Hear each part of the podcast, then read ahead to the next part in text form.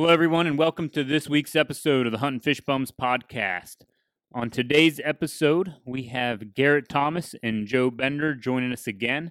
They have returned from their epic archery trip in New Mexico and are going to tell us how it went. How's it going, guys? Going good here.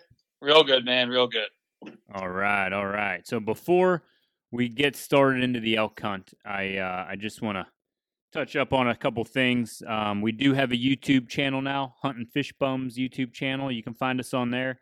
If you have some time, please subscribe. We'd appreciate it.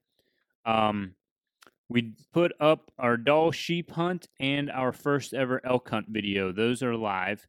Uh, we did get one comment on the elk hunt about editing a certain part out because what we did was illegal. So I just want to address that real quick. Thank you for the comment. However, um, when you take you know an entire hunt and try to cut it down into a 10 minute video there are certain things that uh, are not included so the 10 minute clip that you see is not every single thing that happened um, so in that hunt and what the uh, the comment was is i'm holding the elk and i said hey i shot this elk uh, and Garrett hit it with an arrow just to make it sure it went down.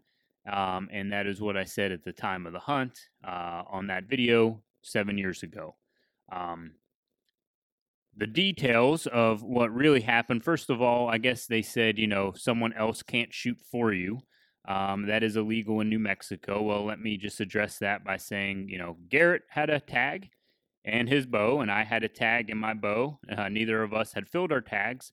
And um, when I shot my elk, Garrett was probably 10 yards to my right, and we weren't sure exactly if I hit it or not because, as crazy as it sounds, that elk ran 20 yards, stopped broadside, and there was not a drop of blood or anything on the elk. So, what you don't see in the video is Garrett going, Did you hit it? And I'm like, I thought I did, but there's no blood. I don't know. So, Garrett's like, a legal hunter with a tag.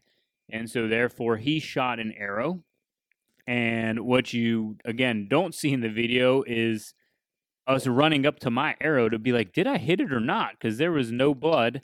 Uh, and until I actually touched my arrow and saw the blood on the arrow, that is when uh, I knew that, oh, I did hit the elk. And then when we walk up to the elk, that's why we're so excited. And, you know, I have the audio cut out, but that's when I'm like, oh man, we hit him right through the. Well, I hit him right through the shoulder. So uh, I just wanted to address that. So I don't think there's anything illegal uh, with that. We both had tags, and at the end of the day, he thought I missed, and, and he shot it. So um, if that is illegal, then uh, uh it'd be pretty tough to not break the law. Because how the hell would I know that any elk that uh, is walking by me, some other hunter might not have shot at first and missed?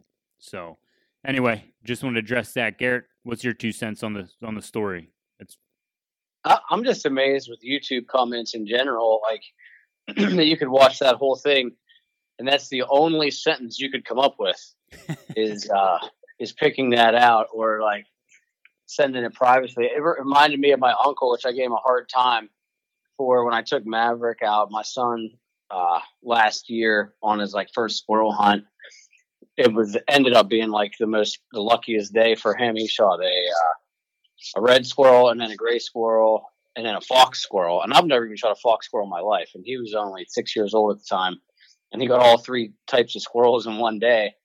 And I posted it on Facebook. I think it was Facebook at the time. Maybe it was Instagram. I don't know. How it, whatever the whatever it was was like my uncle immediately called me or he texted me and was like, um, "Hey, uh, you got to get that that picture off there. You can't shoot red squirrels in Pennsylvania." And I'm like, "Well, I just completely ignored it." And I was so pissed off. I'm like, first of all, you can. It's perfectly legal. Didn't check the book." And wasn't like, oh, great, Maverick's first hunt ever. He was successful, and maybe you should, uh, ch- like, check on. Like, it just made me mad. I felt like some people just like only look for the tiny negative piece in a story I don't know why, but uh, it comes off as annoying to me. Yeah, and it's it's hard because on a YouTube comment, you don't know is this guy like being sincere? Is he not? Yeah. Is he just like maybe on... he only had five seconds? He was like, "Hey, maybe I should tell these guys uh, to look out for that." Yeah, you know, but, I, and, and I read it and I'm like, you know, go pound sand, pal. Yeah. So anyway, it is what it is. Uh, if if that's illegal, then I think everybody breaks the law because uh, how the hell would you ever know if someone else shot at an elk before you shoot at it? But that's about as much yeah. attention as uh, I'm going to uh, give that question. But just thought I'd address it. I don't really feel like getting in a uh, a YouTube comment battle with someone, so I just kind of ignored the comment and didn't uh, didn't reply anything to it. So, so one other thing, Garrett, how's it going with the with the dogs? You got any left? Any still for sale? Nope, no dogs left. Um, actually went really, really well. I think everybody's extremely happy.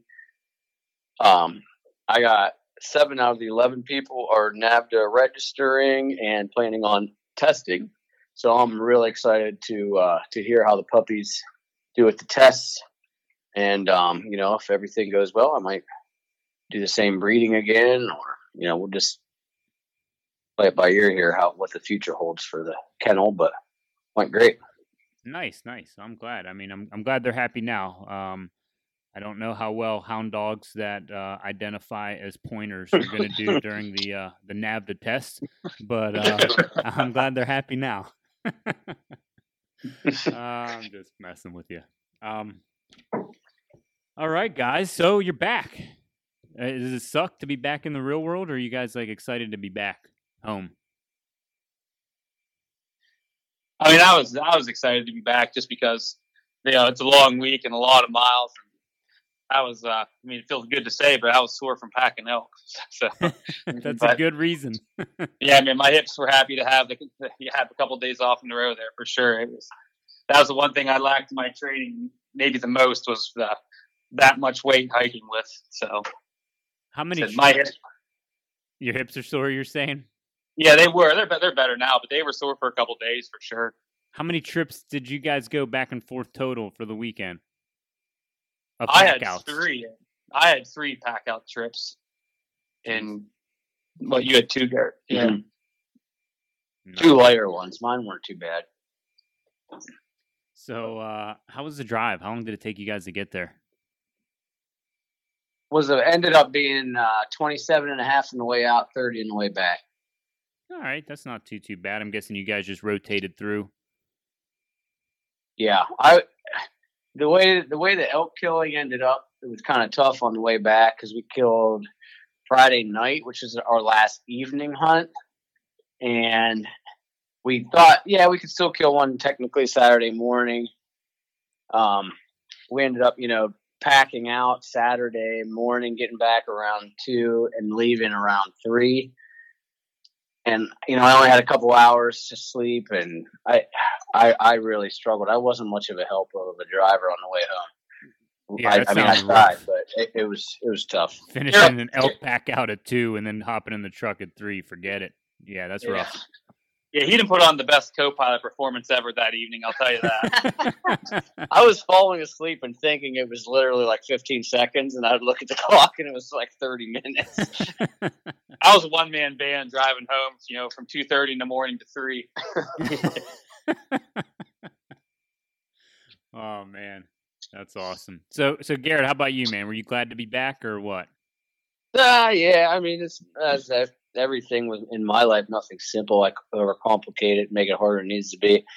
Whenever I'm out there hunting like that, and I can actually clear my mind completely and just just focus on elk. I don't think like I really worried about anything, but you know the simp. I say the grind, but it wasn't even that much of a grind. It was it was a fairly easy trip. It was just you know marching most of the time, sometimes sneaking. Uh, one foot after the other, man. And then whenever you get into the elk, I feel like it uh, it takes so much of your brain power to like to just get all that stuff like the wind, what should you do, calling, get the you know the thermals. It's actually like a lot to think about and a lot to physically do, and I just live in that like I live in the moment out there, which is fantastic. So that was like a nice break. But then when I come back, it's almost like I have a hard time adjusting to uh to like the shit or the suck that uh that I got to deal with at work or whatever. where you know if I just go there every day, it's not such a big deal. But once again, I'm both glad to be back to see my family and everything, and it's uh I'm getting back to the norm right now. That's uh that's what you described is pretty much exactly how I am. You know, on the last day I'm excited to kind of get back with family and, and see everyone and about a day later I'm like, oh man, I wish I was back in the woods just hunting and not worrying about any of this shit. But that's life, man. We work these jobs so we can get away and uh, and go hunting every once in a while. I uh, sometimes envy the caveman. yeah, they had it made until they they uh, didn't get an elk and starved to death and died. Wasn't thinking about the hard times. so, all right. So you guys get out there and you start hunting. How'd you guys? Uh, what was your plan? How'd you end up hunting? Were you guys calling? Were you trying to like spot and stock? Like, what was the? Uh, were they bugling? Give me give me the lowdown on uh, what was going on and how you guys kind of got into the hunts. Um, I'm going to let Joe take this one, but I have to let all the listeners know that he has a him and Neil both have a slight love affair with the Born and Raised Outdoors boys. So they um, they had the uh, an elk attack plan in mind, and not that I was against it. I just kind of made fun of them for being fanboys. But um, yeah, I'll let Joe explain our I literally have no idea what the hell you just said, but go ahead, Joe. Explain to me. Joe knows. Yeah, yeah, I know. Well, I'll, I'll, first explain what he's talking about as our plan of attack. We had uh, big plans of uh, going after bedded bulls that we could try and locate by their bugles, and then sneak in pretty close and uh, set up a, a cow call followed by a challenge sequence if we could get them to bugle back and you know, basically just kind of going into their bedroom where we know they're bedded and kind of force the issue to call them in. That's what that's what Garrett was referring to. I actually wasn't. I don't think. I think one time we were a part of trying that, and it, it didn't pan out. But uh, as far as the way we started out the hunt, uh, the first day, me and Rick, Garrett's dad, were with the guide, and uh, we we were kind of going out the take it easy for the first day, and then Neil and Garrett were hunting together the first day. But we uh we weren't the guy, and we kind of took it easy because of my history of the altitude sickness problems I have, and uh, you know Rick just getting his legs underneath him out there, you know, it's really his first real hunt out west, and we kind of we basically started out the morning just doing calling and gla- doing a little bit of glassing from some high points morning, and then basically sat out there, you know, midday did occasional calling and moving, and then evenings just uh, a little bit of calling and trying to catch them on a feed pattern. But uh, that was the majority of the first day. So I was actually going to ask you about that. That was one of my questions. So the altitude sickness, it did hit you. You were feeling it. Uh, no, I actually, like I said, I took it real. I said I took it easy the first day. We we probably did, you know, seven or eight miles. This kid sat his mind hard on drinking two gallons of water within two hours. Like when we got pretty close, I've never seen anyone pound water like that in my life. It reminded me of the old uh, Edward Scissors hands or Edward Forty hands when we were in college. Tape the forties to your hand and pound them down. Yeah, man. I mean, I was I was at it. Like I was very diligent. Like I had a gallon water jug in my hand as soon as we rolled into New Mexico, and I was just hammering. But uh, like I said, it paid off. I didn't feel a lick of the altitude sickness at all. But I said, on the same token, though, I did take a, a slow day the first day and uh, acclimated. So I said it. I went as good as I could have hoped for. I mean, as far as on that front. Yeah, the but, uh, the uh, camp there, if I recall correctly, you you guys are around like ten thousand feet, right? Yeah, we are Yeah, yeah, between nine five and ten two most of the time. Gotcha. Garrett, you got me thinking about Edward Forty Hands now. yeah, I'm thinking there's no game. way I could win that game without pissing myself at least three times nowadays. Yeah, I have two vivid minds, my or vivid pictures in my mind. One of my buddy trying to get his pants down to pee and peeing all through his sweatpants, and the other standing above a sink with like his hands out to his sides, taped to 40s, just puking his guts out in the sink. one, of, one of my two favorite memories. I think. Uh, sorry, we're going down a total rabbit hole that has nothing to do with hunting and fishing. But uh, I remember one one instance where I had to pee so bad. I, I finished both forties, but I couldn't get them off my hands, and I was pulling the duct tape so hard, and the whole thing just broke and went flying through the air. And my buddy Corey was mid story, and this 40 just smashed him right in the face, busted his lip open. he's bleeding, and he can't do anything because he's got the 40 taped to his hands. Oh, man. That was epic. All right. Anyway, sorry. Back to the elk hunt. um, all right. So day one, you guys took it kind of easy. Garrett, how about you guys? What was your plan of attack? Because I thought, and and correct me if I'm wrong, but I figured at that time you guys hit the perfect timing with like the rut. I hunted out there at that time uh, once, and there was a lot of bugles, especially sunrise and sunset, where we just be kind of hearing the bugles and, and, and, chasing the elk. Was that not the case um, when you guys got there? Um, yes and no. I mean, there were two days that were kind of kind of poor, but in general, I would say, yeah. I mean, there were just there was a lot of elk all the time there. Um, yeah, it's hard to sum up when you hunt for we hunted what six and a half days straight. Yeah, all day long, pretty almost all the days, and then you have like these almost 15 to 20 elk encounters in your mind and they all kind of took a couple minutes so out of those couple minutes, you know, that sums up maybe like less than 3% of your hunting time. But it seems like when you come back, that was your whole trip, you know, these exciting parts, because that's what you remember. But um, anyhow, to, to not to not drag it on, the uh, our first day was the opposite of taking it easy. I went with Neil. If I could describe his personality in a nutshell, he's uh, tough and stubborn. Um, but he's not one to like prepare himself for a hunt physically. Um, and he, what the heck's Cam doing back there? You can hear him. Oh yeah. Holy cow! I can't believe he's coming through on this mic. Uh, yeah, he's in the playroom on the complete opposite end of the house, and he's no, right. yelling for mama. But we're sitting in my barn. You can probably hear the ski field pounding from across the way over here. But But don't worry, Anyhow. I can I can edit him out. So sorry. No, he's good. I just wanted to acknowledge him, say hey.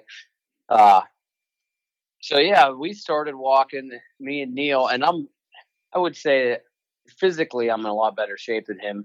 Probably not as mentally and physically, just flat out tough. But um, anyhow, yeah, we started, we started walking, and it got we did a little bit of still hunting, but mainly we were just chasing bugles. And it got to be maybe 10 o'clock in the morning, and we already had like eight and a half miles on. I mean, we ended up just walking super fast for and super far. And it got to the point where like we needed to slow down a little bit. Um, but we ended up that day putting on, I think my phone said something like uh, almost 17 miles and 140 floors wow. like of climbing it, it for a first day out there. It was a lot. Um, it was kind of slow. We ran, we did catch a bedded bull, and like I said, Neil's on that born and raised outdoors, as you asked earlier. They they're YouTube guys, and they have some really good elk videos out there. Um, I don't know a whole lot about them, but Joe Joe follows them pretty close. But yeah, they were we so we wanted to sneak in and and you know try screaming at them and pissing them off um, you know, in the bed in the afternoon. How close so, were you? Uh, well, it was it was kind of a funny story because when you're not when you don't hunt out there all the time, you kind of lose track of the topography. So we had him bugling on on a straight line. He was fairly close, and then we went down like over a ledge, and it turned out it was kind of a bull that we like wrapped around. And I had a feeling whenever we went about 300 yards, that we had about another 500 to go. And Neil was convinced we were right on top of it. So, you know, he started calling, and I think he started calling a little bit too far away. And then we went another 500 where about I thought we should have been, and we were still too far away. So he was about a thousand yards off. I was about 300 yards off of where the elk was because we actually never got him to bugle again. So the, the tactic wasn't going to work anyhow, but we did end up jumping him out of the bed as we were sneaking through. Um, cause we figured we probably bumped him at that point as much noise as we were making, but he never bugled back or anything. Um, you know, the smarter play would have been probably just to, uh, to back off. But at this point, it's 11 in the morning, and I don't think we felt like sitting there until uh, six o'clock in the evening waiting for him to come down. Um, so we kept walking. We realized we were out of water, and we could have went down a really steep hill to the creek and got water. We decided to try to go back. He did have a SteriPEN. We only had uh, eight ounces of water a piece whenever we left, or maybe more like 12, 12 ounces of water. That was good planning. But there's a lot of water Yeah. out there, right? Yeah. Yeah, when you were there and it was raining. Um, so we went back another, you know, four or five miles and tried to find a creek, and there was nothing. And then, you know, I did started to get some headaches, but we hunted the rest of the day and never came across any water. So, yeah, we did, we did all that with about on ten ounces of water the first day out there. But both of us were fine, really, other than some midday felt almost more like heat headaches. And then in the evening, we ended up seeing a lot of elk. Um, we had, you know, he was calling, I was trying to sneak in. Uh, we s- just happened upon a couple bulls. I think we saw four bulls had had them bugling at us. I mean, it was exciting in the evening. Just never made anything happen. And uh, yeah, headed headed back. We were about four or five miles deep at dark. So you guys, um, so then you're you're basically trying to get in and do some kind of calling, whether it was getting a bull Oh, it was out of its calling. bed, but you guys were you guys were uh, not trying to ambush hunt or anything like that on like a water hole or a wallow. You went straight for the let's hear him, let's go after him, and try to call him in. for sure. And and just so people understand, um, we've drawn this tag a couple times. I've been out there a few times. Garrett's been out there. This is his second time, and as you know from the other podcast, we found a couple really good areas for elk. So this isn't like normal where day one everybody's in elk. This is we already know the area and it's ninety percent of it. So we're in areas that we know typically hold elk. So it's uh, not your normal, you know, first day of elk hunting out west and you're into all these elk. It can be, but we happen to know Oh. the area and found it after a couple days on our first hunt. That's correct. There's no way that that would be like a uh, new, completely new area that I think we could have got onto that many elk, even in the first four days, let alone the first day. Yeah. All right. So, um, real quick, when you guys, because I know we talked about this, Garrett, but we got there, when you guys got there, uh, was it you or was it Neil? You guys shot your bow and, and one guy was missing the target. Did something get bumped or, um, I totally forgot about that because I remember you mentioning something briefly to me before. No, I just, yeah, I was kind of, Neil did miss a target one time um, at 40 yards, but I just, I was really surprised because of how, like, and this is something I thought of too that, that I kind of had the problem with um, competitive archery and target archery because I got so used to, like, you know, shooting those papers in the league I was in and then sitting in my yard and and actually worrying about hitting a 50 cent piece every time at 20 yards that when I went out there, I don't know if it was the car ride. I don't know. I just didn't feel right. My, my head wasn't in archery mode and I was shooting at 40 yards, six to eight inch groups, which is the worst I've shot ever all summer. And it really got in my head, you know, that that I shouldn't say really got in my head, but I had to like really I had to really bear down mentally and be like, you know what, at 40 yards, all of those shots would be a perfect vital kill on an elk.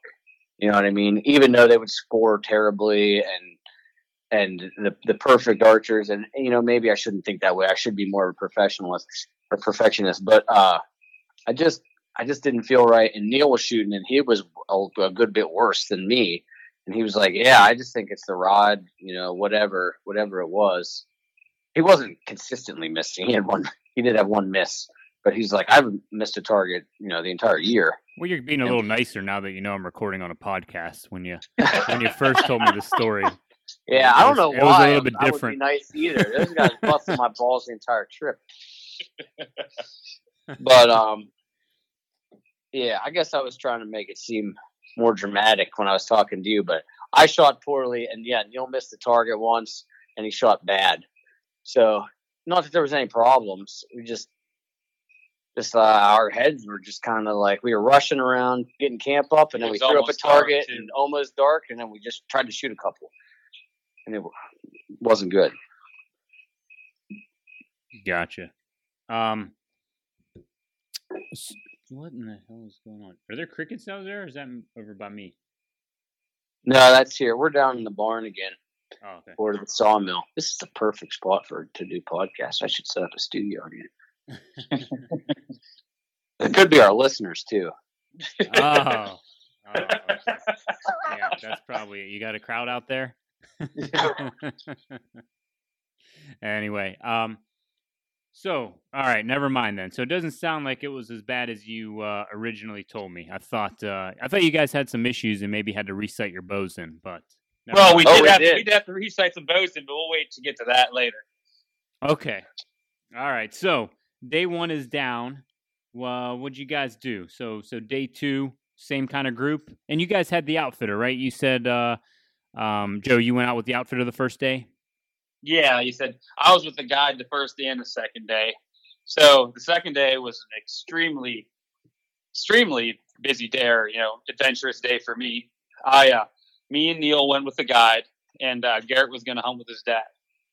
So uh, we we took off. We we were going into a basically part of the area that Garrett and Neil went into the day before. We were just kind of going in with the guide, hoping to learn something, you know, learn some tactics. This guide seemed extremely well traveled. I mean, he does a lot of elk hunts every year. He's been doing it for 30 years. Just a really neat guy. We were hoping to learn a lot from him. So uh, we we were, you know, started out in the morning. It was it was rainy day. We were all rain geared up. Uh, we were, I don't know, it was about 8:30 in the morning or so. We were standing up on top we were kind of walking around and he was using like the cow calls as a locator. I mean, he this guy had a external reed that was just that just carried like nothing I've ever heard before. I mean, he was using that to get try and get bulls to bugle. You know what kind it was? I do not actually. He was trying to show me. He's, he- act- he's gonna send me some. Uh, he said if I send him his address, he had a group of guys that make these calls. He doesn't even know if they still make them, but they gave him like a gallon baggie of like twenty. He said Oh wow. he'd send me one. Super small, but it's loud as hell. It has a double chamber on. it. Oh wow. So they use that instead of like a, a bugle to get him to bugle back. That's interesting. yeah, that was his. That's what he kind of liked. That. I mean, he had a bugle too, and he would hit that occasionally. But he seemed to like the cow call as his go-to for that. Just his, you know, his style, his preference, and and it, it was working to some degree. So we were standing there, you know, we're kind of walking along the top of a mesa, and we're bu- and we're bugling and cow calling, mostly cow calling down off the sides, trying, you know, as a locator. So we were standing there, you know, me and Neil and the guide within, you know, ten feet of each other, and you know, just kind of standing there while he's sitting these low. We walked to, you know, probably four or five hundred yards from the last time we hit the locator, and then we we were just we just stopped. It was raining a little bit, and he hit that locator. You know, I don't know. He hit the cow call probably three or four times, and then he bugled once. Then he hit the cow call a couple more times, and we're just standing there, and all of a sudden I hear a branch break, and here comes this this uh, small spike bull running it right to us. It gets to a, I mean, like we were just kind of standing there with our hands on our hips, like not paying attention at all, and it ran into 20 yards and stopped and looked at us. I mean, it just had us dead pegged. We were we weren't like in the trees or nothing. We're kind of standing in the open. And so, you know, Neil's whispering, to, you know, nock an arrow, and it's look, I'm, it's looking right at us. So I'm standing there waiting, and eventually it starts to not like the situation a little bit. And so it turns to walk away. I nock an arrow as quickly as I can. I I tell Neil to give me a range, and it's kind of walking away. Like this thing wasn't the smartest animal that I've ever came across. But it started walking away, and Neil goes, and the uh, the guide actually hit the cow call, and it stopped and looked, and Neil goes, he he said he says 37, but I heard 47, and I uh, and it was a slight downhill, and I got down, I touched off, I thought it was a pretty good shot, and it went right over the top of its back, Ah. stuck in. But uh, so you know, I'm there. I I can't believe I missed my opportunity. You know, trying you know trying to do this for years, and there there it goes. And that thing just it ran a little bit and it stopped, and now it just keeps circling around like it wants to get our wind. And it's going to give us another shot, and I'm like, this is unbelievable. So like, I nock another arrow, and I spin around, and, it, and it's coming. It's fun. It came back out, and Neil got a range on it again. And I I drew back, and I heard him. He said, "Clear as day, 45." Once again, the guide stopped with a cow call, perfect shot, broadside. I, I went back and I got excited and I jumped on the trigger real hard, and that arrow hit that bull square in the shoulder blade, like right in right in the middle. Probably not three inches of penetration, and it, it just stuck there. The bull the bull ran 25 yards, stopped, and uh, all but had the arrow pulled out before it went out of sight, and uh, no blood. I mean, it was raining, but there was no blood uh, the elk walked away unharmed, and uh, no, I shouldn't say unharmed. It, I said I don't think it was a mortal mortal wound, but uh, it walked away, and that was that. I missed my opportunity, and I had a yeah non fatal shot. That's freaking wild, man. So hang on, I gotta, I got, we gotta rewind uh, a little bit. Okay. So the guide, when he's calling, you guys would go like four or five hundred yards, and then he'd call again.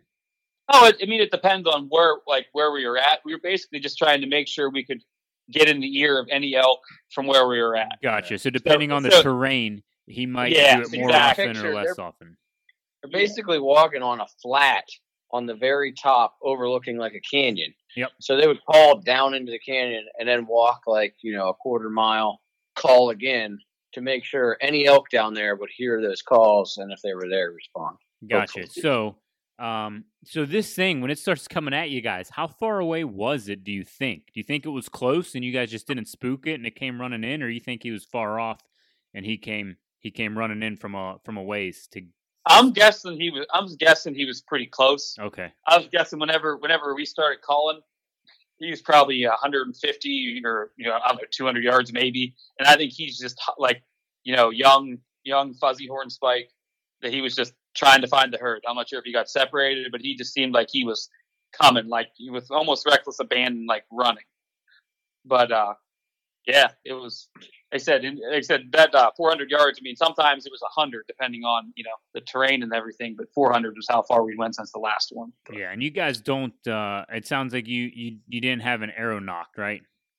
No, like I said, you know, in hindsight, you know, I guess they say always be prepared, and I've, I've heard that you know numerous times. But we weren't. We were. We figured we'd hear a bull bugle. You'd have plenty of time to, you know, get ready and everything, and that's just not how it worked out. I mean, it was on top of us. Like none of us saw it until it was probably 35 yards away, and it was jogging in. Like I said, and it stopped because it saw us. You know, that Yeah. was the Well, Garrett probably knows from hunting with me. I'm weird like that. Like I typically always have an arrow nocked uh, and ready to roll when I'm kind of hunting. However, uh, that's a good learning. I mean, next time Yeah. someone stops to call, you know, you never know. Have an arrow nocked before they make that call, just in case something does come ripping Yeah. in. You're ready right then and there. It's easy to say that, but I mean, you do that literally a hundred times a day. Like I, I just, I don't know. I, I don't think every single time you call, you should.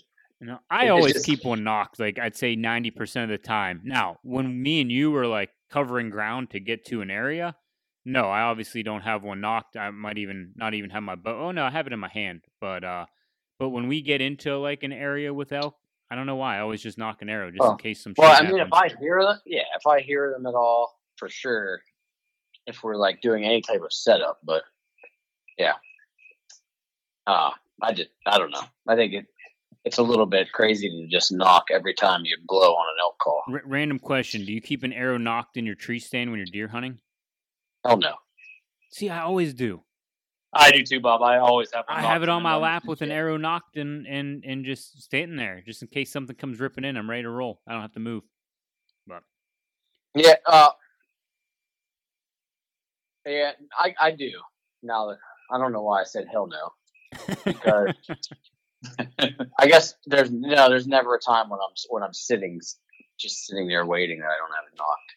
Gotcha. So so getting back. I don't know. What, I don't know what went through my head. What situation I was thinking why I wouldn't have it nocked, but I do always nock one. So uh, I guess I guess the big difference I went from taking my quiver off, putting it underneath me, to now I just hunt with all my arrows on my bow. Think Oh, you keep the quiver on. Yes. Yeah. Well, it's a it's a quiver that doesn't it's not detachable. Okay, gotcha. So let's go back to the shot now. So you hit it in the shoulder, and and it didn't. You didn't obviously get much penetration. What what were you shooting again? You had the Rage broadheads, and Easton Axis arrow, and you're shooting what 60, 65 pounds. Uh, yeah, a little over sixty-five pounds. Man, I'm shocked. Um, I mean, it must. Like I said, I mean it. Like I said, it. Like I said, obviously, I mean it was crushing. I was very deflated and very down. But like I said, it, it it didn't go in far enough where the arrow wouldn't even hold up where it was stuck in. Do you know what I mean? yeah, Like, yeah, it was it was sagging and it was yeah. Like hang, just Yeah. barely hanging there. yeah. I mean, it was it was like I said, in the shot. I mean, only missed the mark by. I mean, obviously it wasn't. It was a couple inches, but it was like it just squared up. I mean, whatever hit in the shoulder, it was. It was hard. Yeah, maybe when that blade when that blade opened, it took a little bit of the energy. You know what I mean? And and, and Yeah, didn't for sure. I all mean- that penetration because I know uh, my buddy Max when we went, he actually was all nervous because he hit one straight in the shoulder, but he was using a fixed blade. And Yeah. um, again, not saying that that's the reason. I have no freaking clue why or why not. All I know is that he shot one and uh, it went in probably, you know, halfway uh, into the elk, and he found that one. That thing died pretty quick, but uh, but again, that's uh, different setup, different situation, and and his shot might have been a lot closer too. Who knows? Well, I think there's a lot of a lot of uh, s- minute details. Like if you're a half inch this way, a half inch that way. If you look at that shoulder blade, if you ever see like a, just one laying out in the in a field somewhere where you know an elk has died, that shoulder blade looks like half of an I beam, like an I beam without a bottom flange on it. If that makes sense, Yeah. like it's a big thick bone, and then there's that there's that perpendicular part that would be like the part of the I beam. And if you would hit that, I don't care what you hit it with out of a bow, you're not going to drive through that. If you shot 90 pounds with uh, the heaviest arrow and a fixed blade, if you hit that I beam part of it, you're just not going to go through it with a bow. It's too thick. and I do kind of like I whenever I was preparing for this hunt in my mind, I wanted to shoot six blades. I liked the idea of, like I said, keeping the energy as much as possible. But I mean, if you remember from the last podcast, I was having problems with them shooting, and just kind of what figured the accuracy would matter more than uh, than the you know the energy at that point. Yeah, and if and and honestly, to be quite honest, if you if you were pretty amped up and you gotta you're torquing the bow and you punch the trigger, you could have that freaking thing fishtailing down there, and it wasn't like a perfectly flying arrow. So there can be tons of factors that impact Yeah, the flight and the energy versus just the broadhead. You know, Yeah, I agree with you 100. percent so so man, that's a bummer. That uh, yeah, I was, I was, I was beating myself up pretty bad. You know, I've, I've had that problem before. You know, with deer and such, and I hate it. And it, but uh, you know, like I said, I guess the nice thing about it is like, you know, you you're out here with your buddies, and and I was hunting with Neil, and you know, Neil, you know, has a lot of time and money invested in going out into the sun, so it's not like you, there's no time to sit around and boo-hoo for yourself. You know, you just you pick it up and keep going. You know, it can all change quit. in a So- second, man. It can all Yeah, change in a said- second.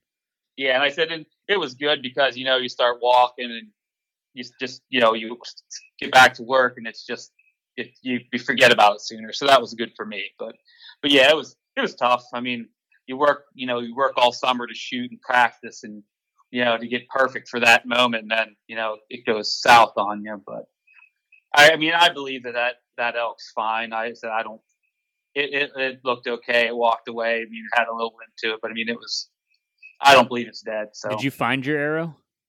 No, like I said, it, it, it was, it was, it had it all but out, but we did, we, but yeah, did, did not find the arrow. Okay. Well, shit. All right. Yeah. So that was, like I said, that was the morning it rained. We, uh, you know, we, we messed around with that for a while, looking for blood and stuff like that for I don't know an hour total or something like that. And uh, you know, eventually we just kept moving on and you know kept running. We got into some uh, a couple more bugling bulls that we uh, we tried to call, you know, to no avail. They kind of called back once or twice and then shut up, and that was the uh, extent of the morning. You know, we took a we took an afternoon nap, and then whenever it started getting later to evening, we started running. You know, kept that playbook going. You know, further and further along this ridge, and uh, it was just about getting to dark whenever we got to you know, I don't know. I guess it wasn't that. It was probably six thirty. It was probably dark around seven thirty. Whenever we got the first bugle from this bull, and it was, you know, I don't know, probably five hundred feet of elevation below us. Whenever we started coming, did you guess, Garrett? Yeah, from that, from the top of that mesa to the bottoms, uh, more like six hundred. Yeah, between yeah. 500 and 700. Yeah, and we guessed he was at the bottom down at the creek. You know, whenever we first heard him, you could barely hear him and he I said he was just blowing that cow call like so loud. Like I mean, it was amazing how loud. And it, he said it bugled twice at about the same spot, and about the third time it bugled back, you could tell it had chopped a large chunk of the distance off. And so by then, like now, I said, you know, us having learned from our mistakes, we're all nocked up with arrows and ranging everything in sight. And it, uh, he slowly cow called it. I think he had one or two real light bugles, non aggressive and then just cow called that thing, and it came straight up the hill. Like I said, me and Neil were standing up on like at the top these like eight foot ledges around like I was on one side of the corner and he was on the other. And that thing stopped and bugled at about 50 yards. I couldn't see it, but you could just tell it was right on top of us. And it was really cool because I was, you know, I don't know, 15 feet from Neil, but I couldn't see what he could see. And so I got to watch him draw back you know, and I could see saw, and then he let down. He took two steps to the right. I saw him draw back again. And like the first time he drew back, I couldn't see his finger go for the trigger, so I knew he wasn't ready to shoot. And that second time, whenever I saw him slip his finger over the trigger, I was like, "Oh man!" And I started shaking. Like I wasn't even, I wasn't even shooting, and I started shaking. And I said, from where I was at, he touched off, and you heard that like perfect pumpkin sound, that that thump when it hit, and I'm like, man, he just nailed it. And then like he immediately kind of hunched and was like, didn't didn't like the shot.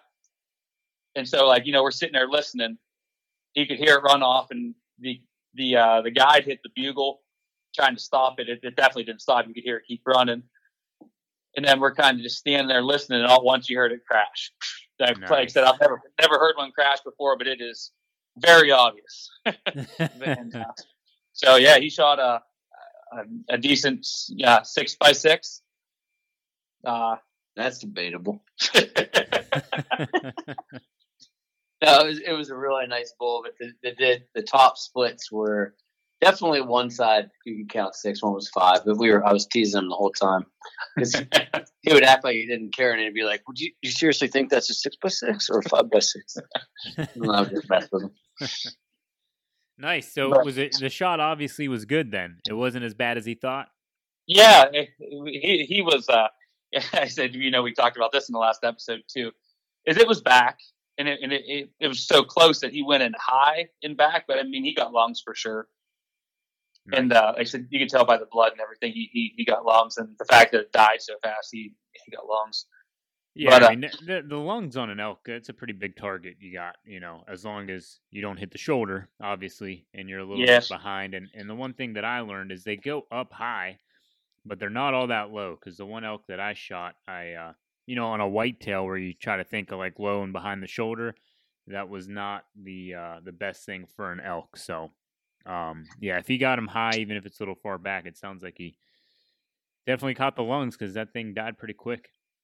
Yeah, I said it, it was great. We went down and we we recovered it in the daylight and got some pictures with it. You know, spent you know a couple hours getting it cleaned up and hung some up in the tree, and then we each had a bag of meat and the guide had the back straps and the antlers and we took off. And then we that hike out was tough. There was a like i said whenever we shot the bull at the very top of the mesa and of course whenever we shot it turned around and ran 150 yards straight down the hill. And uh it was tough pack out but it was uh my first real pack out i mean i did a, a light pack last year on a flat hiking trail but this was altogether different. So i mean that was cool. I always kind of wanted that experience so i really enjoyed that part but yeah, and it's always nice, man, to get back to the truck after a pack out. God, that feeling is amazing. It's it's oh. a it's a good kind of suck. It, it sucks, is, like but it's a it's a good suck. Yeah, like I said, I mean that was like it was probably three and a half miles. You know, I don't I would guess I'd have somewhere between forty and fifty pounds, you know, of meat on my back. And like I said, but you know, I was smiling the whole time, man. You know, that's what we're there for. It was I I loved every second of it.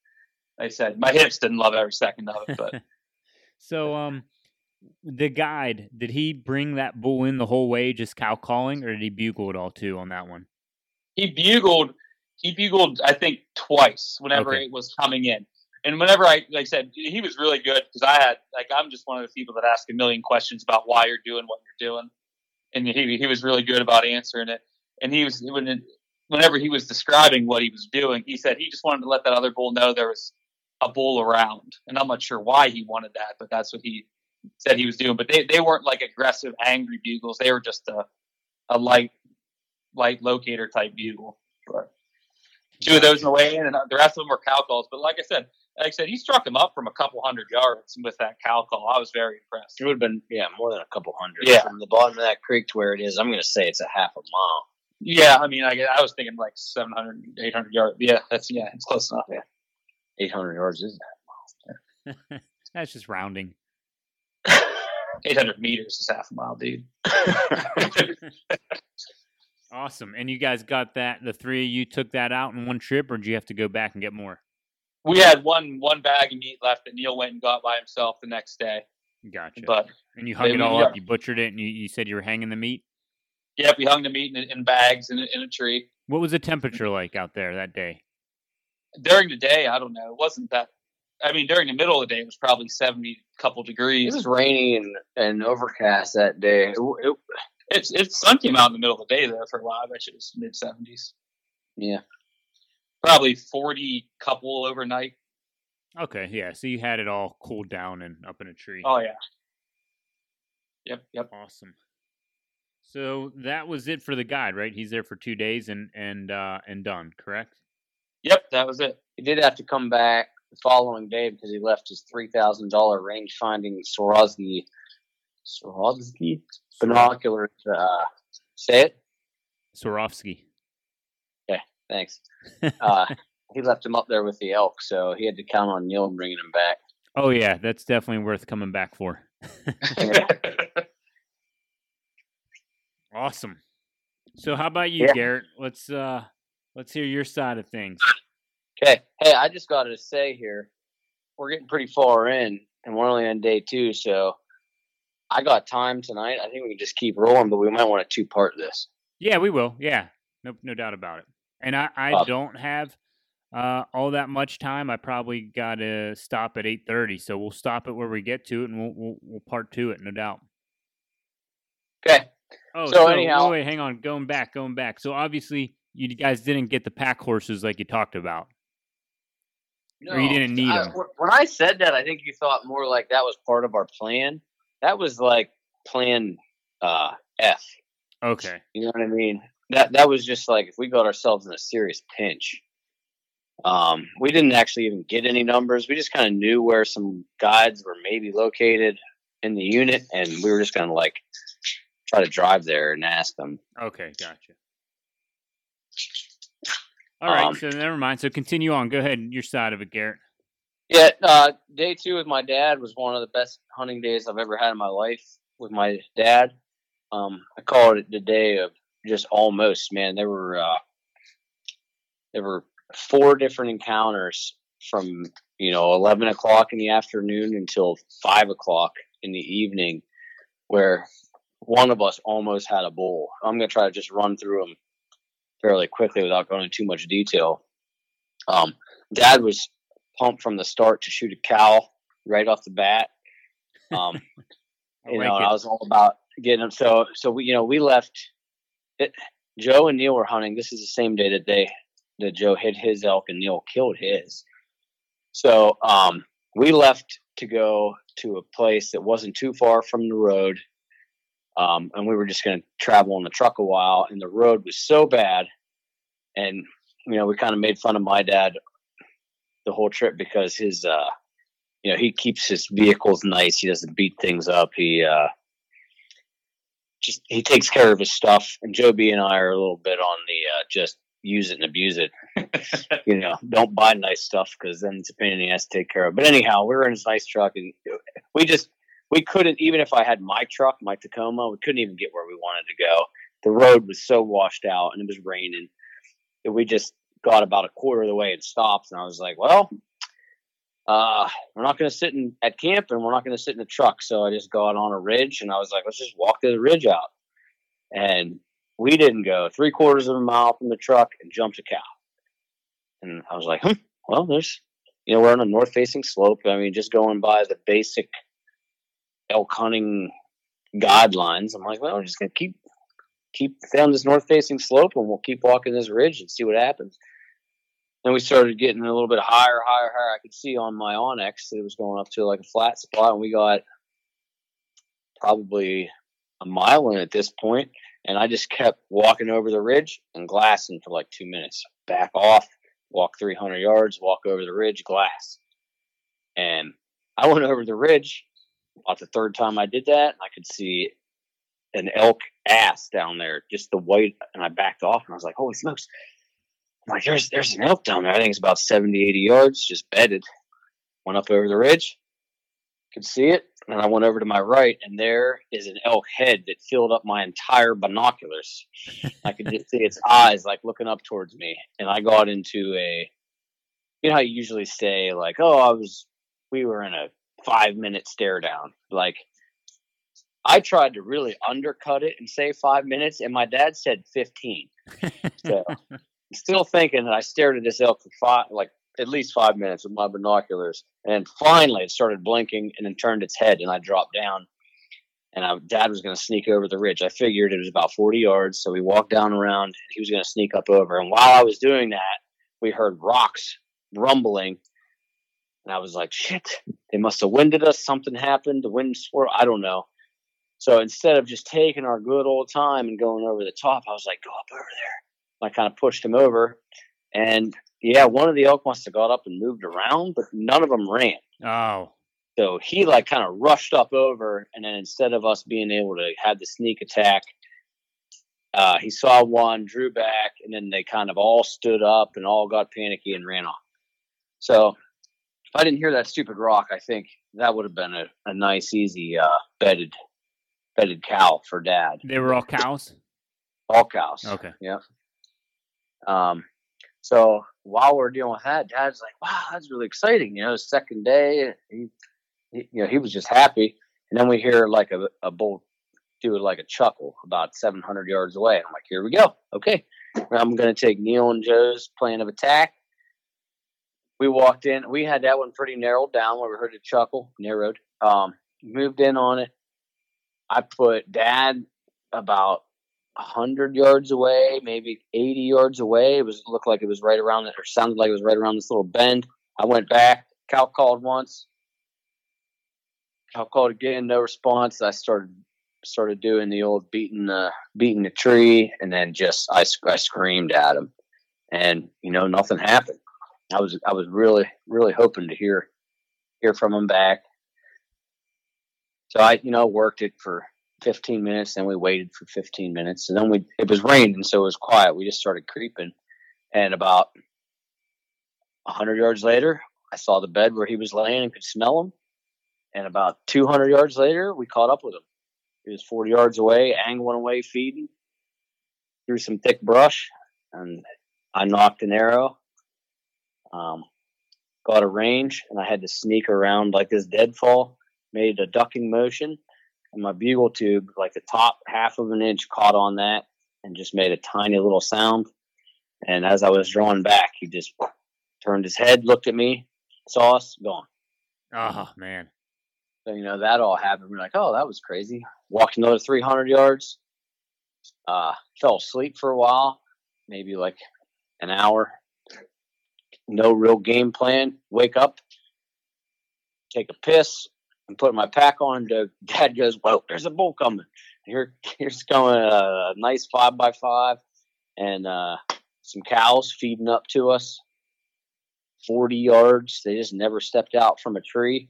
Kind of turned around and walked out, walked away. Um, Did they wind you, then- or you, they saw you, or they just no, I don't think so. They just kind of went a different direction. I mean, they were a little bit aware of something. Um, so then we went back towards the truck, and it was getting later, about you know five or six in the evening. And I I remember playing on my cow call a little bit, not even really calling elk because we took a nap, and I woke up and just you know the whole time you're there, you're just hitting hitting a cow call for your own amusement. And same thing, we're putting our packs on ready to go, and I looked about 200 yards up on the same exact trail we were on, and here comes a six by six on a beeline for us on the same trail that we're sitting on, and it is a huge six by six. I mean, as wide as you can imagine with the whale tails. It's it, the biggest elk I've ever seen while hunting. Um, and it, I, I just said, Dad, don't move because his bow was about five feet away from him, and I, I'm on was right there. I nocked an arrow. Was that after you kicked it out of the way? Yeah, Yeah. kicked it out of the way and uh, snapped his release. Um, but he started leaning down, and it was coming almost like a direct at me. And I didn't know what was going to happen, but as fast as it was coming, I wanted to be at full draw when it got to 50. And it kind of went down where I could only see its antlers, and it came up on the top of the ridge. And as soon as it did, I mean, it didn't even hesitate. Just smelled the air and was gone. And Ah. it wasn't that it wasn't that we had a bad wind. It just went from going from directly going up the hill to directly going down the hill in that 30 second window. It just swung in front of them. Um, if it was two minutes sooner or two minutes later, we'd have been perfectly fine. It just just happened to be that little little swirl of the wind. So we had, I mean, it was an amazing day, especially for the second day. And my dad's like all his first real elk encounters. Yeah, And that that was sounds like a hell of a day. start. Yeah, it, it, it was really, really exciting. It is interesting because you mentioned smelling them, but I remember that. Like when I get Oh, yeah. close, I'm like, I they were here. I can smell them. They do have that must, especially that time of year where you you know they're nearby or we're just there. Yep. Well, that's a that's a hell of a freaking day. So you, it sounds like had a little bit uh, less success with the with the calling though, because that elk just didn't seem interested, or maybe he just saw all those cows heading the other way and just staying with the cows on that first one. No, no, that wasn't it. Um, it's just like, you know, it's the rut. It- nothing's uh like, oh, you're gonna get every every bull to respond to a cow tonight. You know, you kind of got to find one that wants to play. Sometimes more of them want to play than not. Um, yeah, I mean, I, who knows? Yeah. He he might have not even heard that call, and he might have been walking down that trail to get somewhere. He might have been bumped. You never know. Yep. Um, but yeah, to to try to put blanket statements over what they were doing is really difficult. Yeah. So uh so that was it. So how did it go the rest of the week? What'd you guys do? Same kind of thing?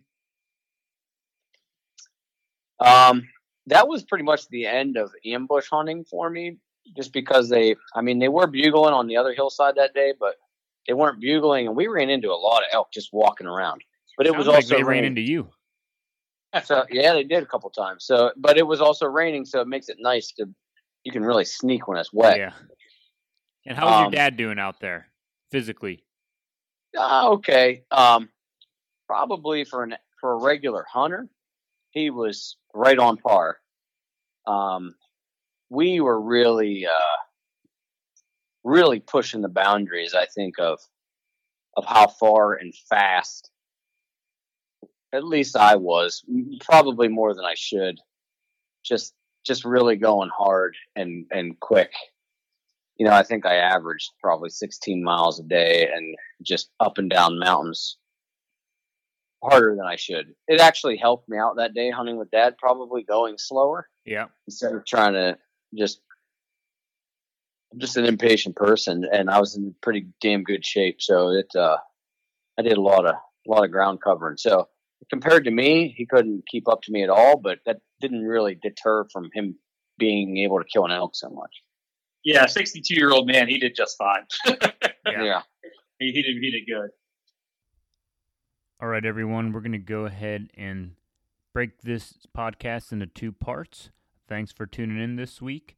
Uh, stay tuned for next week to get the rest of this epic elk hunt. Thanks for listening.